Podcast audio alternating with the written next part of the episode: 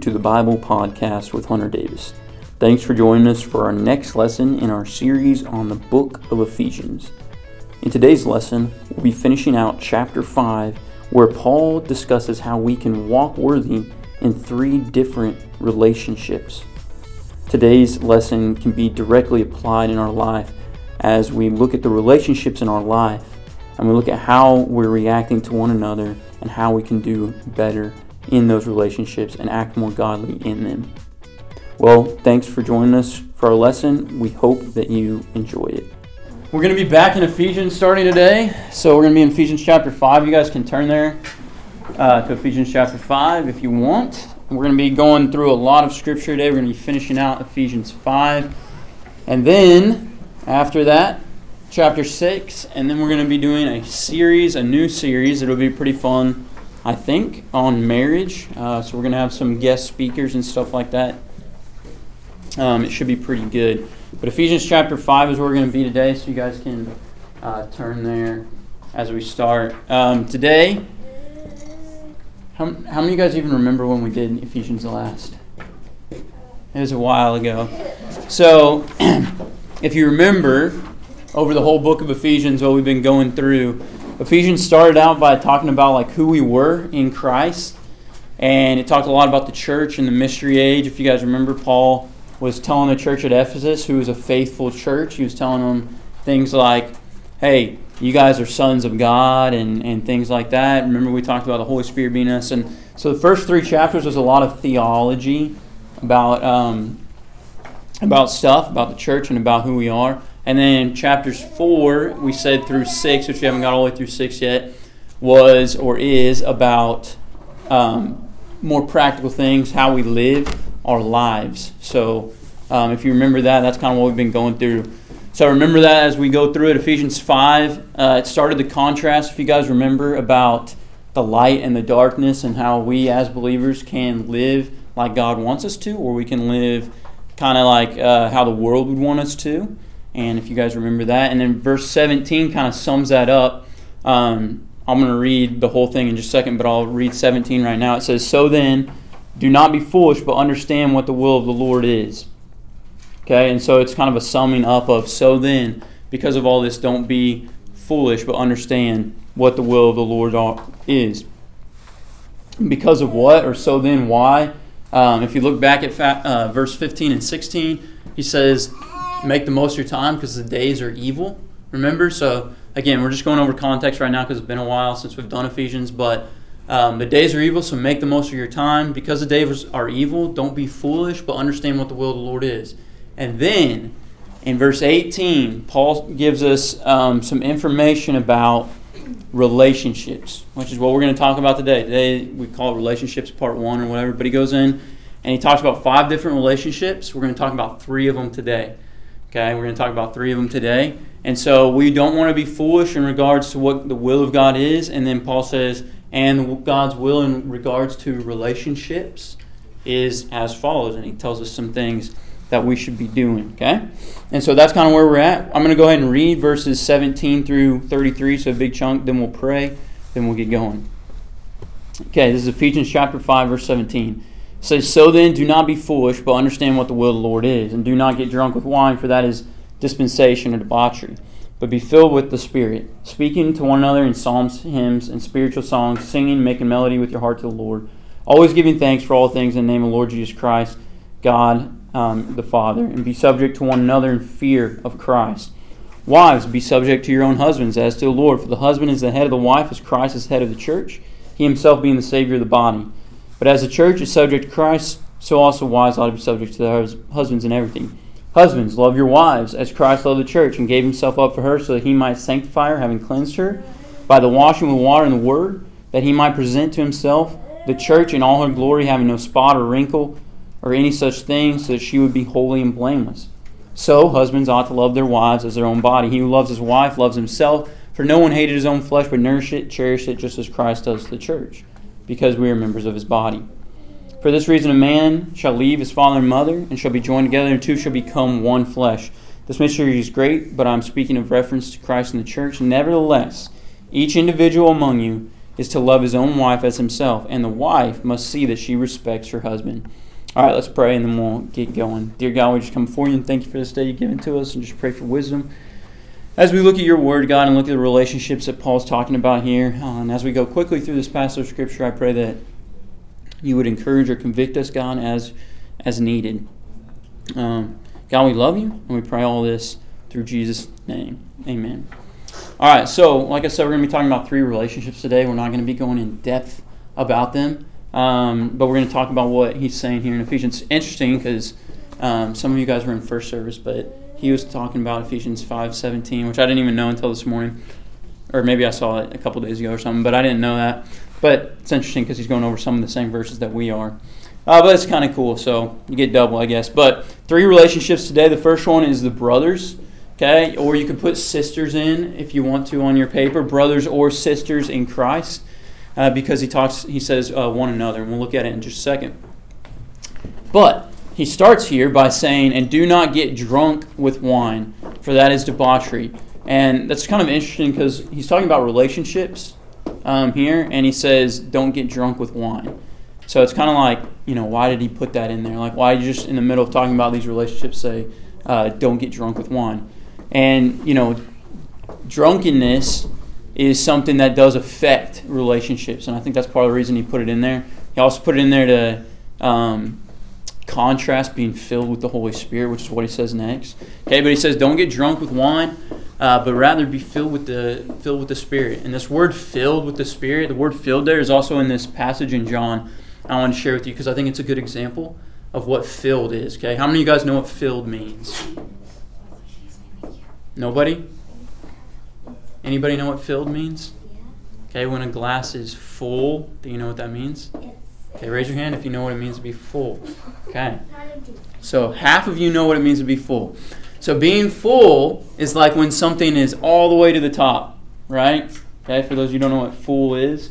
Okay, so being filled. Okay, so it says we should be filled with the Spirit. This verse also uses the same word, it's the same Greek word, or and English word, but it says, Mary then took a pound of very expensive perfume of pure nard and anointed Jesus' feet and wiped his feet with her hair. And the house was filled, filled thank you, Reese, with the fragrance of a perfume. So the whole house, everybody could smell the perfume because the house was uh, filled. It's like a perfume. So it was filled with uh, the smell. And it's the same word that Paul uses here to say, hey, you guys should be filled with the Holy Spirit. So it's the same idea of like walking in the Spirit in Galatians 5.16. Walk in the Spirit so you don't gratify desires of the flesh. We should be walking in the Spirit. We should be filled with the Holy Spirit. Um, and when we do that, okay, our relationship with one another, with our brothers and sisters in Christ, is going to be good. It's going to be edified or built up. Okay, which is what he goes on to talk about. Look at verse 19. He says, Speaking to one another in psalms and hymns and spiritual songs, singing and making melody in your heart to the Lord. Okay, and so here I got the things that Paul talks about, and we'll go through these in just a second. But he says we should be filled with the Holy Spirit and speaking to one another in psalms and hymns and spiritual songs. So these are the things that are relationship with each other, because he says one another right there in verse 19. He says speaking to one another, and he's talking to a church about the church, right? So who are you guys is one another? Like, who are the people in the church with you?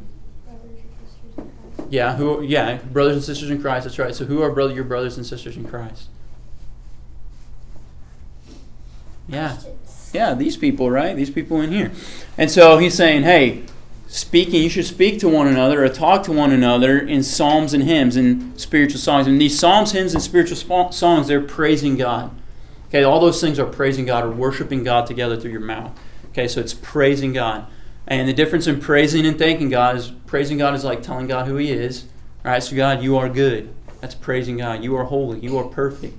Okay? And then thanking God is thanking Him for something. Everybody knows what thanking is, right? So, thank you, God, for this day you've given to me. Thank you, God, for um, how good you are to me, or whatever. And so, this first part in verse 19, we need to be praising God. And when we praise God, okay, when I praise God with my speech to Jillian, okay, and she praises God with her speech back, that's edifying to one another. That helps us get our mind right and our perspective right. right? And so we should do that together. But we should also do it. I have up here the word alone. We should do it alone. Um, maybe not the best word for this, but look in verse 19. Look what it says. It says, "In singing and making melody with your heart, in your heart, or with your heart, to the Lord." And I think what Paul's getting at here is we shouldn't just be doing it to look good. Okay, what's the number one thing or way that we worship God in church with our mouth? S- singing, right? When we do worship out there. And so many times when we're singing, out there. We can do it because we want to sound good, or we can do it because everybody else is doing it, or we can do it, or we can not do it because we don't want to sound bad. You know, I've done that a lot. Um, and so there's a lot of times when we can not actually be praising God in our heart. You know what I mean? When we're singing. And so I think what Paul's getting at here is we should be praising God to one another, but we should, be doing it like genuinely. You know, does that make sense to everybody?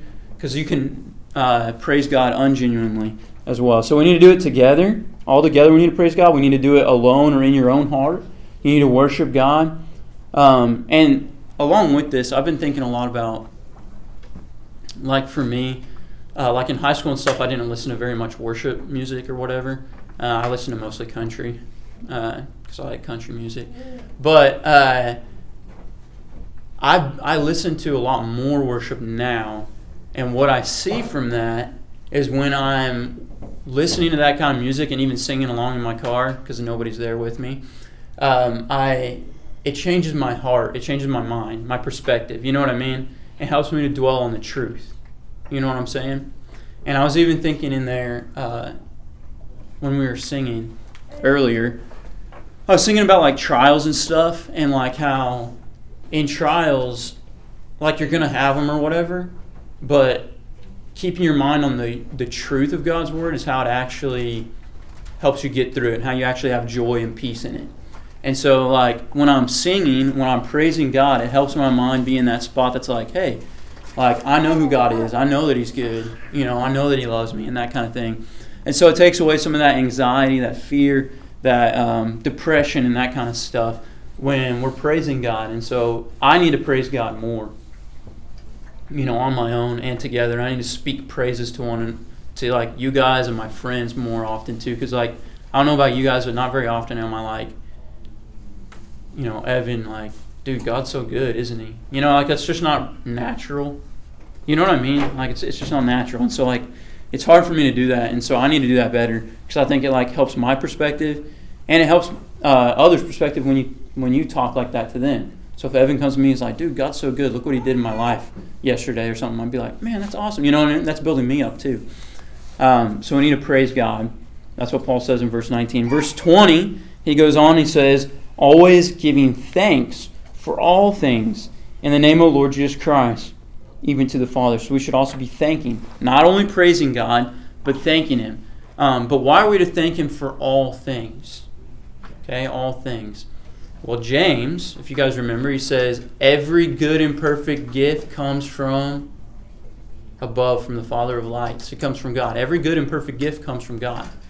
So, like even in a trial, okay, there's good things you can praise and thank God for. And when you're not in a trial, like when things are going good and like life is awesome right now, like that's from God, right? So we should be thanking God for those things.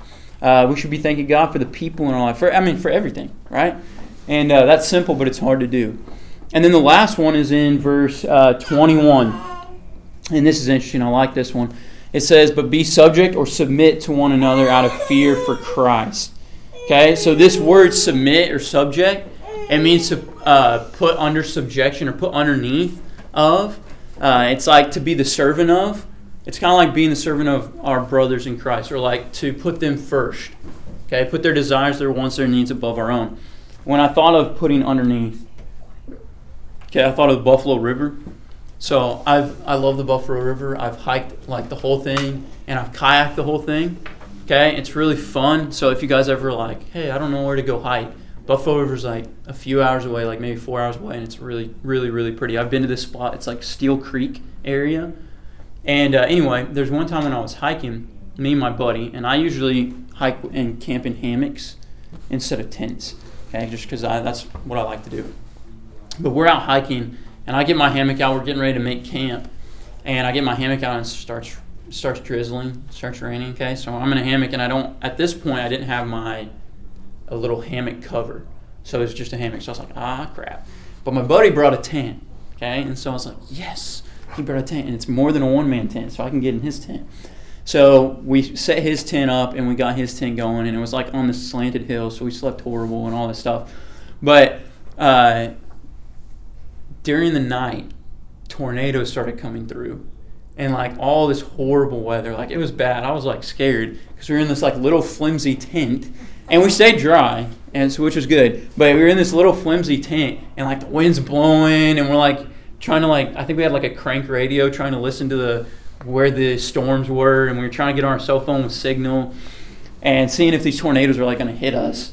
And so it was a pretty scary night. But the reason I share that is because when we were there, I got underneath the protection of the tent. Now, it wasn't great protection, but at least protected me from getting wet.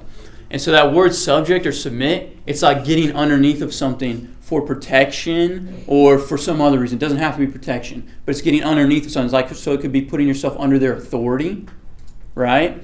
Um, in this case, we're going to look at authority in just a second, but in this case, when it's talking about one another, it's talking about being subject to them in the fear of Christ, and that's talking about coming under their desires and their needs. So, if you know Kiana really wants a donut, and I'm out there and there's one donut left, and I really want a donut, okay, putting myself under subjection or under submitting to Kiana's desires and will would be allowing her to have the donut, right?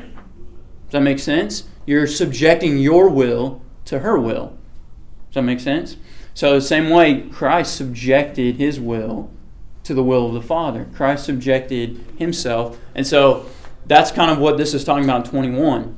Okay, does that make sense to everybody? So, with our in regards to our relationships with our brothers and sisters in Christ, we need to praise God, thank God, and be willing to submit to them in that way, or like come underneath them, their wills, their desires. Okay, next, the next relationship. First is the brothers and sisters of Christ, and the next one is wives. Wives. Okay, now we're going to talk about wives, we're going to talk about husbands. Okay, and we're not going to go into crazy detail here because, like I said, our next series is on marriage. Okay, so I hope you guys can come to that. It'll be really cool. Um, but we are going to go through this and we're going to talk about it. Okay, this is in verse 22 through, 22 through 24. So let's look at it. It says, Wives, be subject, there's that word again, to your own husbands as to the Lord, for the husband is head of the wife, as Christ is head of the church, he himself being the Savior of the body. But the church is subject to Christ, so also wives ought to uh, be to their husbands in everything. So next we see this marriage relationship. Pretty soon we're going to be we're going to see a parent-child relationship. But today we're going to see this marriage relationship. And when we look at this, none of you in here are married. I don't think. No, I don't think any of you are married. Is anybody married? No. Okay, Reese is married. Kiana's married. But other than those two, the rest of you guys aren't married yet. So when we're going through this part, this would be something that you would look for in the future. So, as a man, as a boy, you can look and say, hey, this is what my wife should look like. This is who I should look for. This is what I should look for in a wife. As a girl, you can be like, this is what I should I should look like as a wife. And then when we get to husbands, this is what I should look like as, the guys. And for girls, this is what I should look for in a husband. And so we're going to see the two roles. And like I said, not great detail. Uh, not great detail, but we're going to look at what this says, talk about it for a brief minute, um, in regards, and then we'll go on. So, wives, in relationship to their husbands, okay, because that's the relationship we're talking about, they're to be subject. Um, this word is the same word used above, like coming underneath of, okay, but this is more of coming underneath the authority, and you know that because he says, um, Wives, be subject to your own husband as to the Lord, for the husband is head of the wife. So, and then think of heads, okay, because he's about to make a comparison between Christ and the church and the body. Okay? The whole Ephesians, what has Paul been referring to the church as? The body.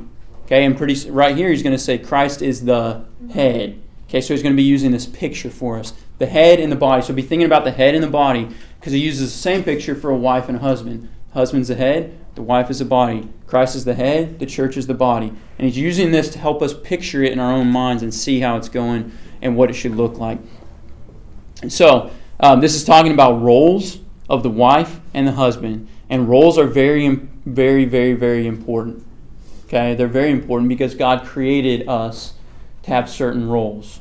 Okay? And He created husbands and wives to have certain roles, bosses and employees to have certain roles. He just created everybody to have different roles. Think about it. He created animals to have a role, people to have a role, angels to have a role. See what I'm saying? Like He created roles for people.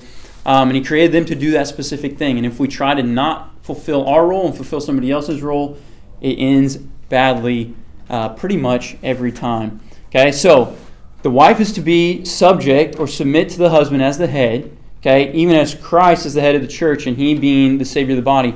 But the church is subject to Christ, so also the wives ought to be subject to the husband. So, how is the church, the body of Christ, subject um, to Christ? Okay, here's how. These are two things, these are two of the things, anyway. Okay, the church helps Christ, okay, or supposed to, with his mission. Okay, think about it. When Christ, um, when Christ went back to be with the Father, what did he tell the church to do? Go make disciples of all nations, baptizing in the name of the Father, Son, and the Holy Spirit. So he gave the church a mission. The church, and that's whose mission is that ultimately? What? Yeah, I mean, it's Christ, it's God's, it's Christ's mission, and we are, as a body, to fulfill that, to help Him fulfill that mission. Okay, the church also completes, or is supposed to complete the mission of Christ, that same mission. Okay, who's the starter of the mission? How does the mission even start? This is kind of a hard question, but how does the mission of making disciples even start? What had to happen?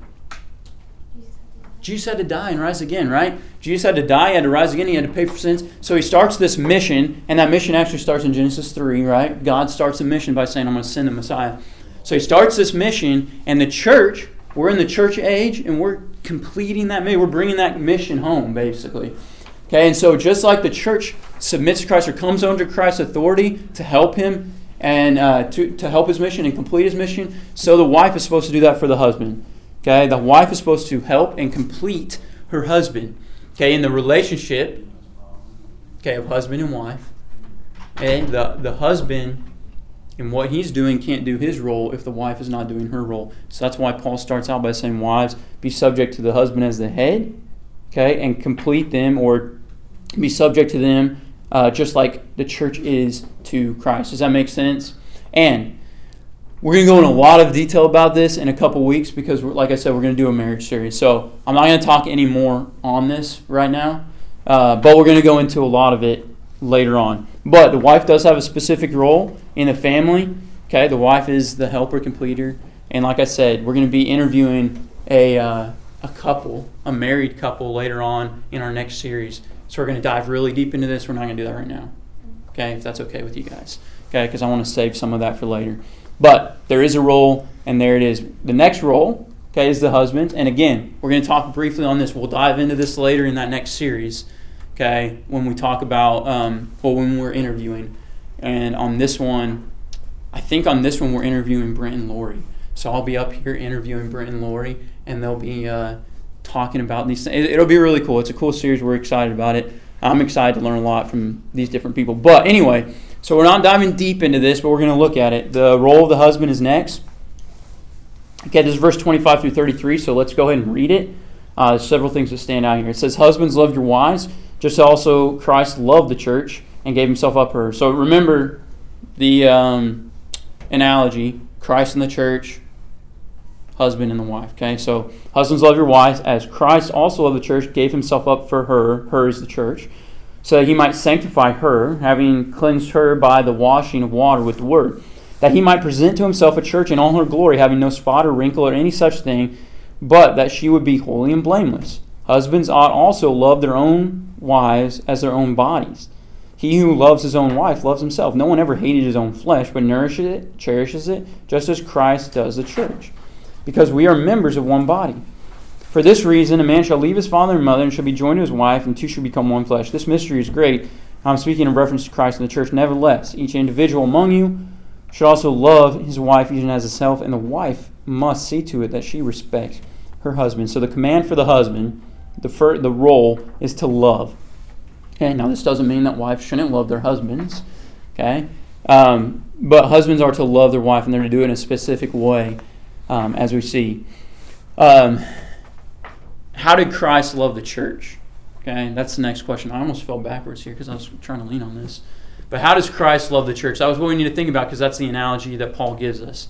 Okay, and as we look at it, he provided for and protected uh, the church. Okay, look at verse 25 again. At the end of it, he says he gave himself up for her. And then it says, so that he might sanctify her, cleanse her uh, by the washing water and word, and present her in glory, no spot, no wrinkle. Okay, Christ provided what to the church? Everything, right? Okay, he provided a way, a way for us to get to God, which would be the cleansing, right? The washing. He provided um, righteousness for us, correct? When he died on the cross, we can only get into heaven because we have whose righteousness? Jesus. He provided righteousness, he provided the payment of sins, he provided for the church everything they needed. Does that make sense? And so Paul's saying, hey, in the same way that Christ provided for the church, the husband needs to do that for the wife. The husband needs to provide. Okay, and in this case, um, guys and girls, so girls looking for a future husband and guys right now, uh, husbands are to provide physically, okay, like food, clothing, like stuff like that. They're also to provide spiritually.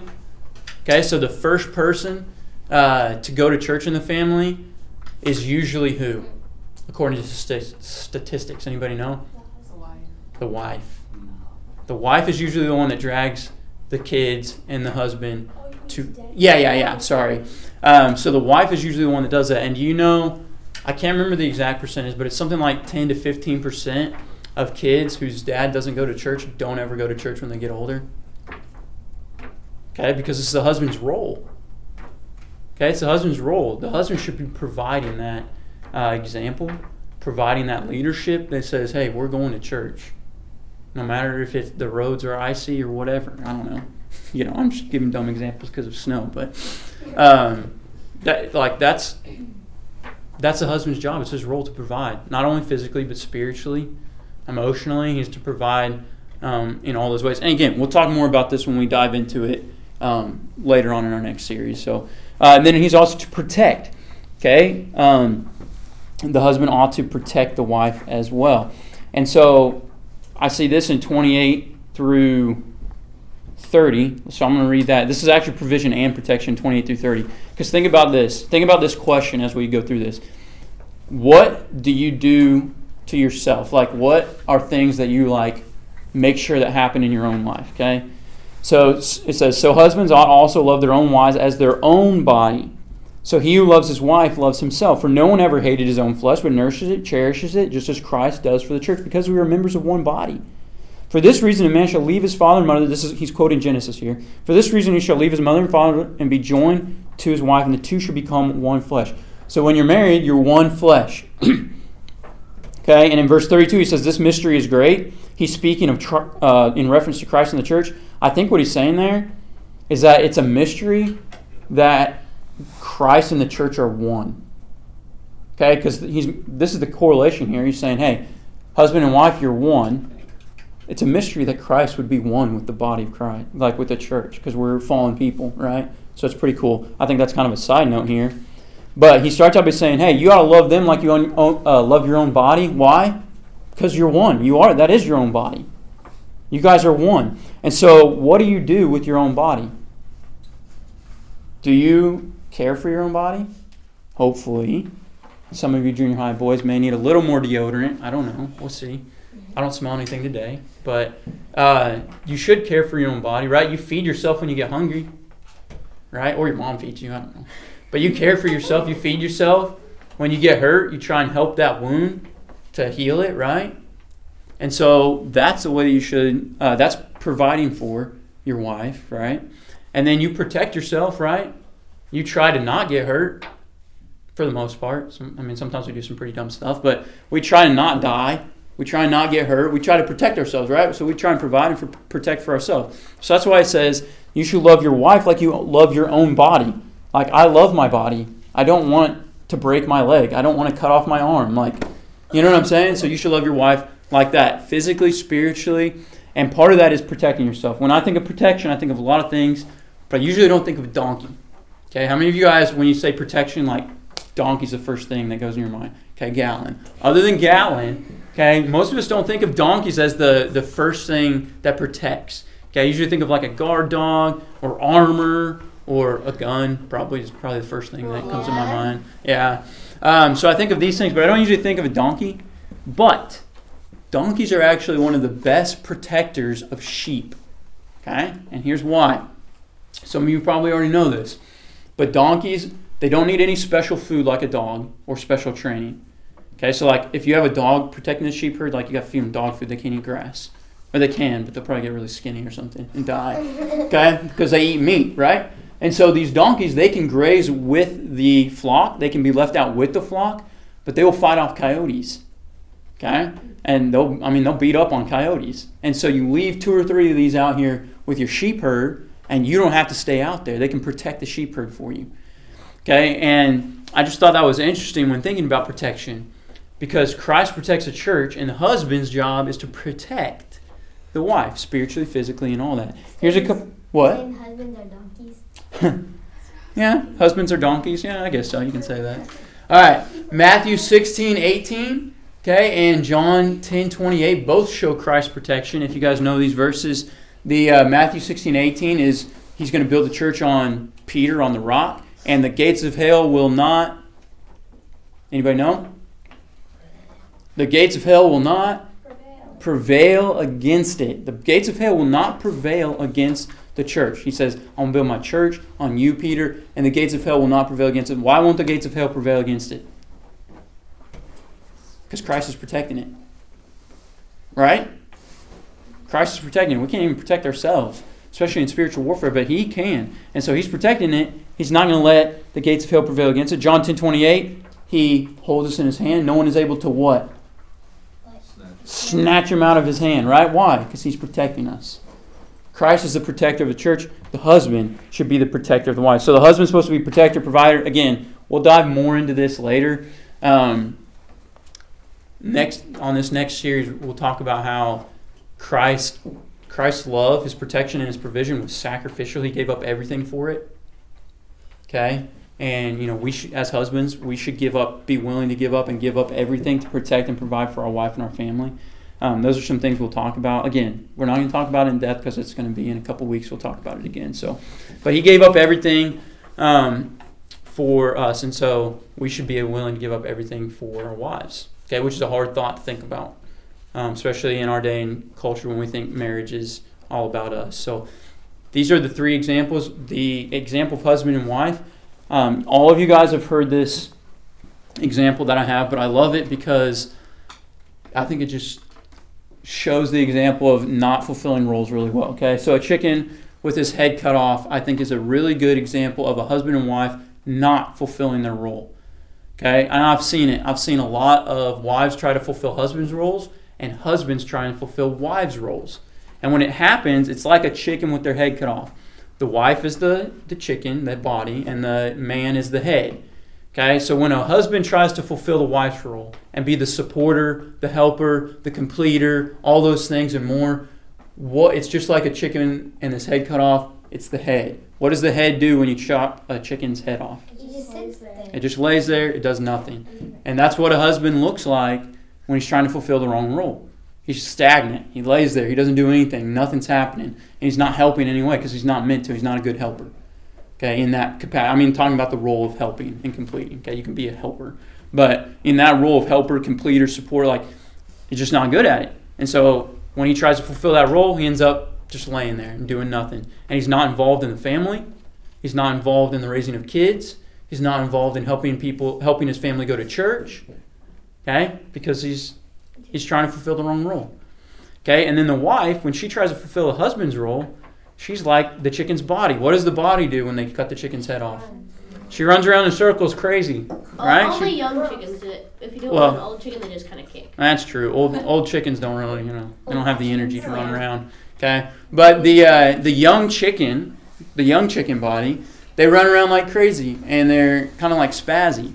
Okay, and usually when a wife is trying to fulfill the husband's role, she can't do it because she's not meant to, and so it, she ends up trying to do more than she can and doing all this kind of stuff, and she's like all over the place. Yeah, Have you really cut off Jen's head? yeah. I have. Why? Carter has too. Hey, you gotta eat. I just, no, I was just wondering if you've actually done it. I have. Talk about it. I've also, uh, I've also, because it's more fun. Um, instead of just cutting their head off, I just take a 22 out there and try and shoot them in the head. It basically does the same thing. So, but uh, anyway, Um, so Scout's chickens, they always get their heads bitten off by raccoons. Yeah. And so she always finds finds the heads in their coop. no, that's for that. disturbing. Go out in the morning. Ah, another chicken head. Pipe, a What? metal pipe, put the chicken's head under, leave it, then just pull. Yeah, you can do that too. That's what I do with Dove. Step on. Yeah. All right. Anyway, we need to get off this topic. Um, anyway, the roles are important, okay? Because when we don't fulfill our role that God intended us to have, like it just doesn't work. Like you know what I mean? And as humans, we always want to do what we're not supposed to do. Like a husband's natural, like desire, even though he's not good at it, is to like I want to do what I want to fulfill the wife's role. I want to be the helper, completer. Like, and the tendency of the wife is I want to be the head. You know, I want to be the protector and provider. Like that's that's what we want because we're sinful. Okay, but we're not good at it. And so that's the example. So what's the impact? the impact is prepare for the future relationships, husband and wife, for you guys. Other than Kiana and Reese, who are both married, they said it earlier. So you guys, you know, in your current marriage, uh, make sure that you're fulfilling your roles. Uh, but then also be godly in the current ones. Uh, so the first thing we talked about was brothers and sisters in Christ, right? And we're to praise God with each other, right? Which is kind of hard to do. But we're to praise God, use praising, and then when we're out there together, like corporately praising God, I do it from a pure heart. Um, it doesn't matter what you sound like or whatever. Uh, praise God, and then thank Him. Thank God. Be grateful. You know, I do a um, a word of the year uh, with my family, and so we have like one word. If you can sum up one word, what do you want to pray for this year? And then that way, we always have something to pray for for our family members. Um, and this year, my word is grateful or thankful, you, either one, uh, because I want to be more thankful and grateful this year uh, for everything, for to God and to people. Okay, and so that's something we should do. And then also, as Paul said it uh, in verse 21, put others first. Be willing to come under other people, come under their desires. You know, give Kiana the donut if she wants it. Okay, uh, put their desires, their needs above your own. And what what relationship for you guys is generally the hardest to do this in? Brothers and sisters, yeah. That's what it was for me too, Jillian, and probably for the rest of us. Because we live with them all the time, right? And so it's hard to put the needs of my sister Jacqueline above my own. Because, I mean, you know, from my perspective as a brother, she's always been a turd, right? And so it's like, I don't, you know, I don't want to put the needs of a turd above my needs. Like, who wants to do that, right? And so, like, that's hard. At least it's it's always been hard for me. Um, and when they're in your house with you, it's just hard. It's just hard. And so that's something we can all work on. Like, hey, I'm going to put the needs of my brother and sister before me. Kellen and Kelson are going to give Kiana that donut, even though they it, right? All right, so let's think about those things.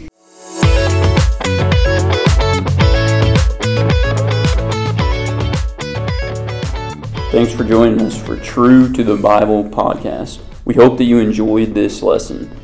If you have any questions about this lesson or any of the other True to the Bible podcasts, don't hesitate to contact us at hunter.davis at stillwaterbible.org. Thanks again for tuning in. We hope that you join us for our next lesson.